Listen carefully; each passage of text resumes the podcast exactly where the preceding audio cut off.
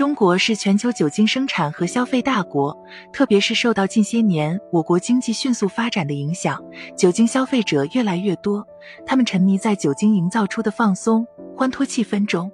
就算之前了解过酒精相关的伤害，在中枢系统抑制下，也早就抛诸脑后。酒醉金迷的生活让人欲罢不能。殊不知，酒精只要进入身体，就会对全身多个系统。器官造成损伤，它会导致中枢神经系统功能损害，加速肝脏损伤，诱发酒精性肝硬化。不但如此，心肌、大脑、胰腺、消化道、生殖器官无一幸免都会出现或多或少的损伤，甚至是发展为各种慢性疾病。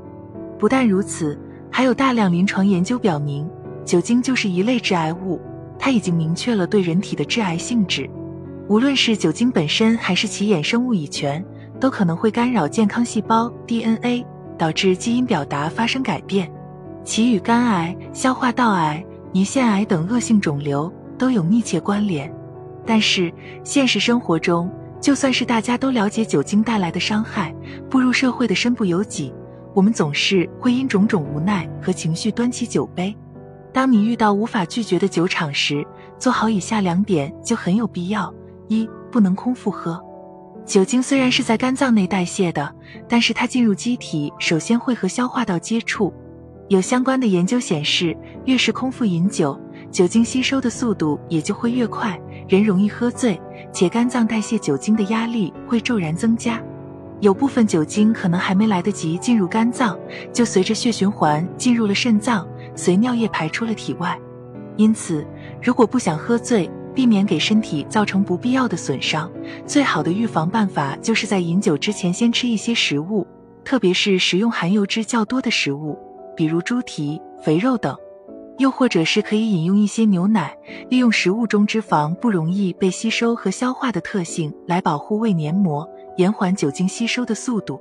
除此外，大家在饮酒之前。还可以吃到七分饱的状态，这既能够控制酒水的摄入量，还能起到延缓酒精吸收的效果。二、注意饮酒的速度。通常情况下，在饮酒后的五分钟，乙醇就会进入血液内；三十至一百二十分钟左右，血液中酒精浓度就会达到最顶峰状态，而肝脏分解酒精的速度为每小时十毫升左右。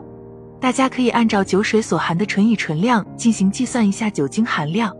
举一个简单的例子，如果酒精度数为百分之十六的二百五十毫升酒水，那公式就是二百五十毫升乘以零点一六等于四十毫升，其酒精量就是四十毫升。按照肝脏分解酒精的速度来看，如果一个人花四小时喝完这瓶酒，那平均每小时摄入的酒精量就是十毫升，刚好符合肝脏处理酒精的速度。按照这一速度喝完，就能最大程度上降低酒精对肝脏的负担。